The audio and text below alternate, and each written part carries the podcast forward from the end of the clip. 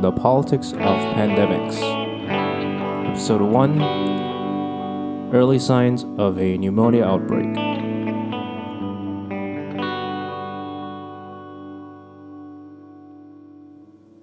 The date of recording is September 26, 2021. It has been 635 days since the Wuhan Municipal Health Commission in China reported a cluster of cases on New Year's Eve 2019.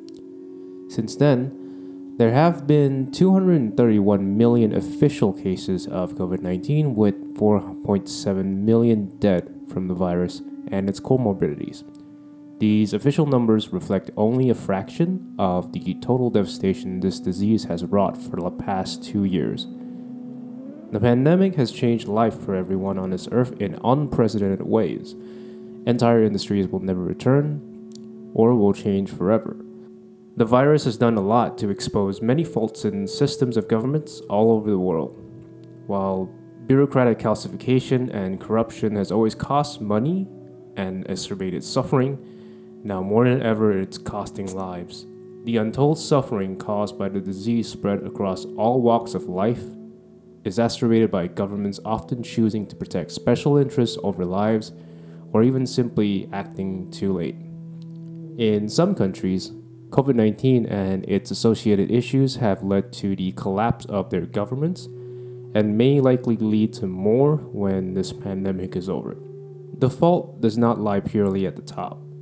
Disinformation campaigns have shaped public policy in ways that have blindsided sensible policymakers as they watch thousands head to the streets to deny the deadliness of the virus and advocate against policies meant to save their lives. Or worse, the leaders have become influenced by the disinformation themselves. This pandemic has created many celebrities and millionaires, agents of chaos, who built a following on lies and fake cures, and whose death count may rival those of the worst wartime despots. These factors are not unique to the COVID 19 pandemic. History is full of fallen states brought down with the help of disease and malaise. Charlatans have always existed with every plague, looking to take advantage of the suffering and the ignorant. Civilization has always been shaped by disease and pandemics. Think of the Black Death changing the societal makeup of Europe, the genocide of the Americas helped by the Europeans importing smallpox. If history tells us anything, it's that we're not special in how we're currently dealing with COVID 19.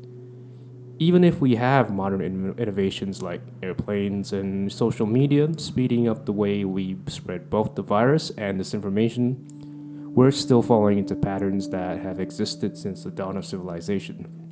Still, we don't know what the future holds. Even 632 days after the declaration, Many countries are still struggling with overflowing hospitals and flooded crematoriums.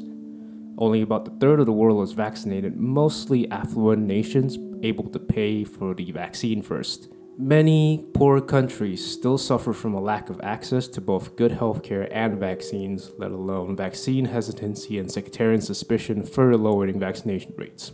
Even in the most vaccinated countries, case numbers are still high, with COVID 19 constantly evolving with new variants threatening to reduce the efficacy of the best vaccines humans can develop. Make no mistake, the pandemic isn't over. But it is still worth looking back at what we have done right and wrong. In a global pandemic, smaller stories can get lost in the noise, and when things change so rapidly, we may forget the decisions that got us to where we are today. So, if you'll join me, we'll dissect how different societies have handled the pandemic and the deeper stories behind individual decisions made in response. I may focus on a country as a whole or a single individual event that has happened in the middle of the pandemic. I may focus on a policy and its effects, or a product developed, or even the evolution of fake cures and grifts that have popped up since the beginning. If possible, I would also like to focus on the individuals around the world and how this disease has permanently changed their lives. I do not know where this will lead. As I said, when I write this, the pandemic is not over, even if it feels that way in some places. we may learn some things that will help us get out of the pandemic or prepare for the next one. Or at least we can hear the stories that we otherwise would not be able to hear. I can only hope I do a good job at it for you to continue listening. So, with apologies to my amateurish writing and recording abilities, let's start at the very beginning.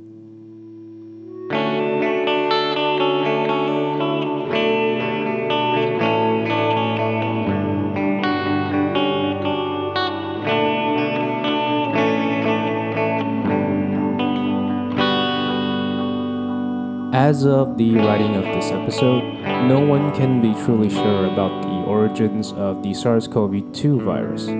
Most experts are of the opinion that the virus spread onto humans from another animal species, most likely bats.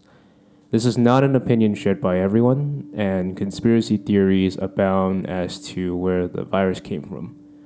To be sure, discerning the origins of a virus, if done at all, can be a years long process. The original SARS outbreak lasted from 2002 to 2004 before disappearing completely and suddenly.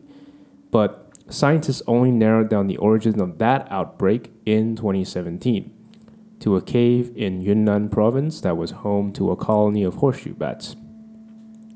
Of all the animals that regularly come into contact with humans, bats seem unusually capable of infecting us with new and unusual diseases. Human diseases that likely have their origins in bats include rabies, MERS, the Marburg virus, the Nipah virus, and of course the SARS virus. In fact, the Coronaviridae family makes up the plurality of all the viruses found in bats, about 37%. So, not only do bats harbor a myriad of viruses that can easily infect humans, the viruses don't seem to be that lethal to bats. Only the rabies virus and a few lyssaviruses have been confirmed to kill bats. Scientists aren't sure why yet. Maybe bats have simply evolved in that way, carrying an ecosystem of diseases while staying relatively healthy themselves. But serving as hosts to such a large variety of viral vectors means not only can bats carry viruses across large distances, their bodies also serve as breeding grounds for new species of viruses. This is why bats are more heavily studied as disease vectors than any other wild species. And the institution that is heavily involved in those studies, the institution that helped pinpoint the origin of SARS to that cave in Yunnan, was the Institute of Virology in Wuhan. While not the largest or the most important city in China, the Wuhan metropolitan area in Hubei is still home to 19 million people who call this ancient city in the central place home.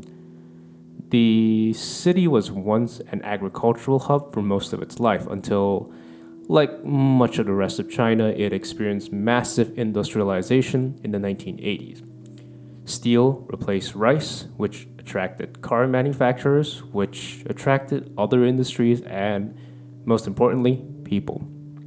The region had just 1.4 million people in 1953, and now it has more than 13 times that. And that dramatic growth requires land and food. Lots of it. Development displaces nature, while food is constantly brought into Wuhan to feed its ever growing population and its burgeoning middle class. This is where wholesale markets like the Huanan Seafood Market come in. Located in a newer part of the city near the center, it is purported to be the largest seafood wholesale market in central China. When reporters visited the place at the start of the Wuhan lockdown, the market was reported to be unsanitary with livestock placed near dead animals. This is not uncommon in Asian markets. But what is uncommon is that despite the name of the market, lots of other types of meat are sold here, including exotic animals. Called Yewei in Chinese, the species as varied as badgers, marmots, porcupines, hares, and dozens of others were sold there, sometimes alive, sometimes slaughtered, to feed the growing middle class in Wuhan. For experts who believe the Huanan seafood market is the origin of the virus, this unholy mix of exotic game and unsanitary conditions is the perfect breeding ground for viral variants. While no bats were sold as food here, it's possible that the virus jumped from the bat to an animal that was brought to the market, whereupon poor sanitary conditions encouraged the virus to jump to a human. Not too far from this market sits the Wuhan Institute of Virology, which is another institute often mentioned at the center of the SARS CoV 2 origin story. It is the location of China's first biosafety level 4 lab, which is the highest safety level available to laboratories studying the worst diseases known to mankind. Other BSL 4 labs around the world are where you find the villains of human history, like Ebola, monkeypox, and the last remains of the smallpox virus.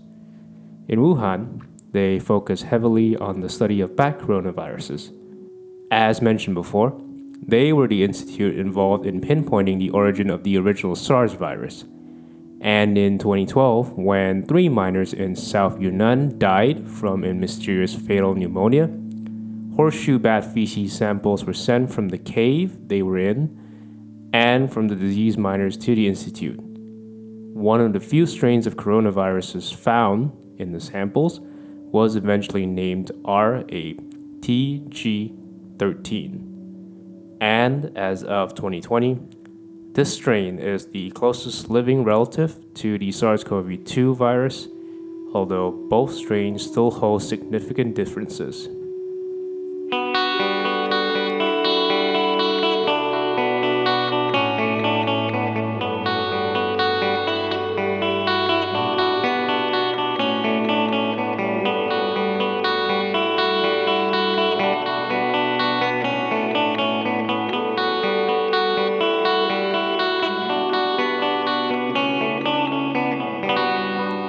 If I've been a little effusive in the information presented so far, it's because some of the information we have now is not fully confirmed, and some of it may never be fully confirmed.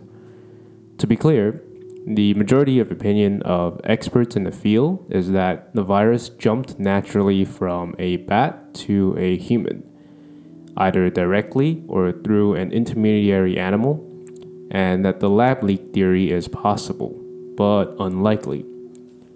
This is the position I will take until which time we have strong evidence otherwise. The South China Morning Post reported in March 2020 that the first person to have suffered from COVID 19 may be a 55 year old man who contracted the virus on November 17. From this one case, the virus seemingly spread to between 1 and 5 people every day until about January the problem is, while this is according to China's official records, authorities may not be completely correct here, and it may not be entirely their fault.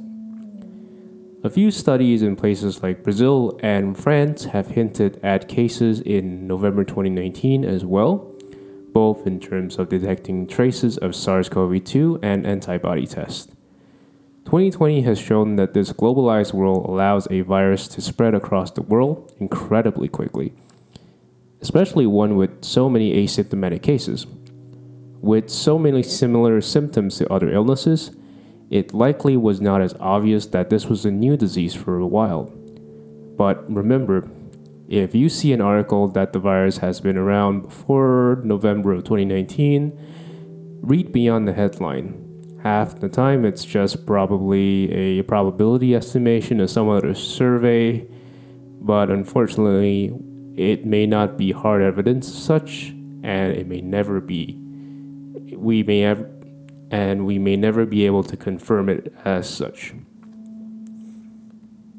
In any case, The Lancet published one of the first studies of COVID 19 sufferers on January 24th, 2020. Of the 41 people of the study, mostly the first cases found in Wuhan. The first person to show symptoms did so on December 1st. The first hospitalizations occurred on the 8th, and over the next few weeks, more hospitalizations trickled in. Many of the cases that were later confirmed to be a novel coronavirus strain were tied to the Huanan seafood market, though not all of them were. And as more and more individual cases started to pour into hospitals, many exhibiting similar symptoms and tied to the seafood market, the local medical authorities began to take notice.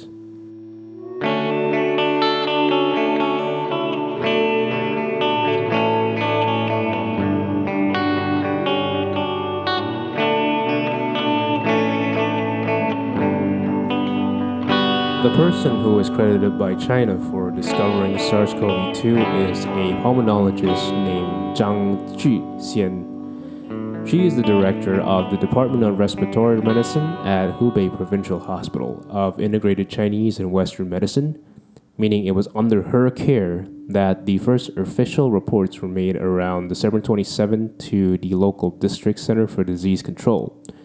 For her efforts at the beginning of the pandemic, she was commended by the government and called a national hero, even as the disease she helped identify began to cripple the world around her. But there were other doctors who were quickly realizing something was very wrong, and I want to talk about two of them. Dr. Ai Fen was an ophthalmologist at the Wuhan Central Hospital, and she began to see patients with unusual pneumonia symptoms like many of her fellow doctors. One of the lab results she received contains the fateful words SARS coronavirus on the report. Terrified as anyone would be, she circled the phrase several times and sent a photo of the report to a fellow doctor. That photo spread around her colleagues and would soon make its way to a Dr. Li Wenliang. Now, Dr. Li is a fellow ophthalmologist at the Wuhan Central Hospital. His post was titled Seven Cases of Severe Acute Respiratory Syndrome from the Huanan Seafood Market. He posted it on December 30th simply as a private warning to his friends about possible SARS outbreaks in their area, but it was also posted before the government could issue their own official warning. That private warning was leaked to the public, and Dr. Li along with several others in the group, were summoned by the local police and forced to sign a letter promising to make no further disclosures concerning the disease. Part of the letter states We solemnly warn you that if you stick to your guns and remain impenitent and continue to engage in illegal activities, you will be punished by law. For his leaked warning, Dr. Li was branded a rumor monger on state television and threatened with further legal action. But he was allowed to return to work on January 3rd. A week later, he began to cough. As he posted on Weibo on January 31st, I was feverish on January 11th and was hospitalized the next day. Back then, the government still insisted that there was no human to human transmission and said none of the medical staff had been infected. I was just confused. It would come out later that the local Wuhan government was hiding the severity of the disease and not testing anybody for two weeks. Dr. Li would die in the early hours of February 7, 2020, of the virus he tried to warn people of. Unusually for China, his death triggered tributes all over social media of him as a hero and a whistleblower who was treated unfairly by the government. The Chinese government would later rebrand him as a martyr, a title given to doctors who died from COVID 19 while in the line of duty. As for Dr. Ai, she continued to work hard as the situation deteriorated rapidly in Wuhan. Stories she told later to the press included an elderly man staring blankly at the doctor as he gave him the death certificate of his 32 year old son, or of a father who was too sick to get out of the car outside of the hospital, and by the time Dr. Ai went to get him, he had died. She lost several of her colleagues during that time, including Dr. Li himself. But even as the medical staff were dying as late as January 16, hospital officials still denied that there was an outbreak. Later, she was profiled a few times by several press outlets, but a crucial interview came when she spoke to Renwu, or People, which is a Chinese magazine and published on March 10, 2020. In it, she gave her first person account of the scenario in Wuhan and of her post, which was later shared by Dr. Li. She was branded the whistle giver due to her quote that I am not a whistleblower. I am the one that provided the whistle. She also said that, quote, had doctors been notified promptly, this day might never have come. The article was pulled down after three hours of publication, but in a parallel to Dr. Li's story, the interview was republished all over Chinese social media. It was rewritten using emojis, foreign languages, and even code to circumvent the censors, and eventually the article was left up. Sadly, despite the eventual labeling of her as a hero during the pandemic, Dr. Ai's story also doesn't have an happy ending. She had to undergo cataract surgery several months after the pandemic. At the time, all the eye doctors in her own hospital had died from COVID 19, and she had to perform her surgery at an expensive private hospital. Five months after the surgery, her retina detached and made her nearly blind.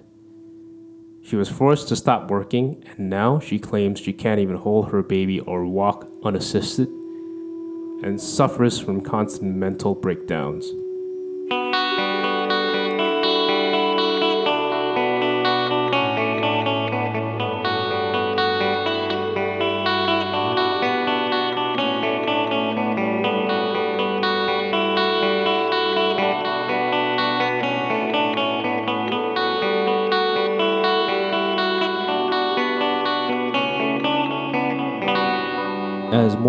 Cases came in, Wuhan officials knew they could not hide everything. Samples from Wuhan hospitals would confirm to have some form of coronavirus. And on December 30th, a private lab called Vision Medical would confirm that not only was the sample identical to other samples they had received days before, it was also distinct from the original SARS coronavirus. There was a new disease spreading primarily amongst people tied to the Huanan seafood market. The next day, on December 30th, 2019, the Wuhan Municipal Health Commission released a briefing on its website about detecting early signs of a pneumonia outbreak. The report claimed 27 cases in total, 7 serious, 2 recovered, and no deaths so far. The Huanan Seafood Market was closed on New Year's Day 2020 to be disinfected and sanitized. The international community began to report on this new, as yet known virus that's causing more and more people from Wuhan to land in the hospital with pneumonia and other mysterious symptoms. The World Health Organization also picked up on this report and issued its first press release that day. But the Chinese government, for its part, began to clamp down internally on unauthorized information regarding the outbreak. Typical of China's pattern of lower officials hiding bad news to avoid looking like failures, the information was treated like state secrets, with further unofficial sequencing of samples disallowed, and doctors being banned from discussing the disease. China had plenty of private labs that could sequence and identify the virus in samples, like Vision Medical mentioned above, but they were explicitly told to stop any further testing of samples. On January 3rd, China's National Health Commission, the nation's top health authority, ordered institutions not to publish any information related to the unknown disease and ordered labs to transfer any samples they had to designated testing institutions or to destroy them. The order did not specify any designated testing institutions. And so, for two weeks in January of 2020, no new cases of coronavirus were reported in China. Of the cases that were reported before January 2nd, all the cases and their close contacts were quarantined and their cases were monitored. At the time, the authorities still refused to confirm that human to human transmission was possible despite the evidence that was building up.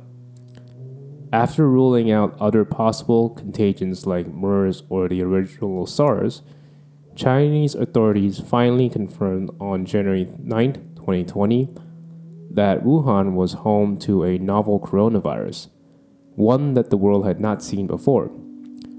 Initially, the Chinese government was praised for its transparency in contrast to the secrecy they had treated the SARS outbreak 20 years ago. But this would quickly turn out to be premature praise. On that same day, a 61 year old man who was a regular patron of the Huanan market was the first person to have reported to have died from COVID 19 and its comorbidities. Sources for this episode can be found in the episode description. I will set up an email and central location for correspondence and corrections soon. If I can make this podcast work, I would like to hear from you, your story of dealing with this pandemic, and if you have any suggestions for future topics you would like me to look into. A little disclaimer here I will almost certainly make mistakes or misinterpret facts, so I will in the future set up a way for corrections as well. I apologize for any mistakes I may have made in the preceding episode. And if you can, get yourself and everyone you know vaccinated, wear a mask if you can, and always wash your hands.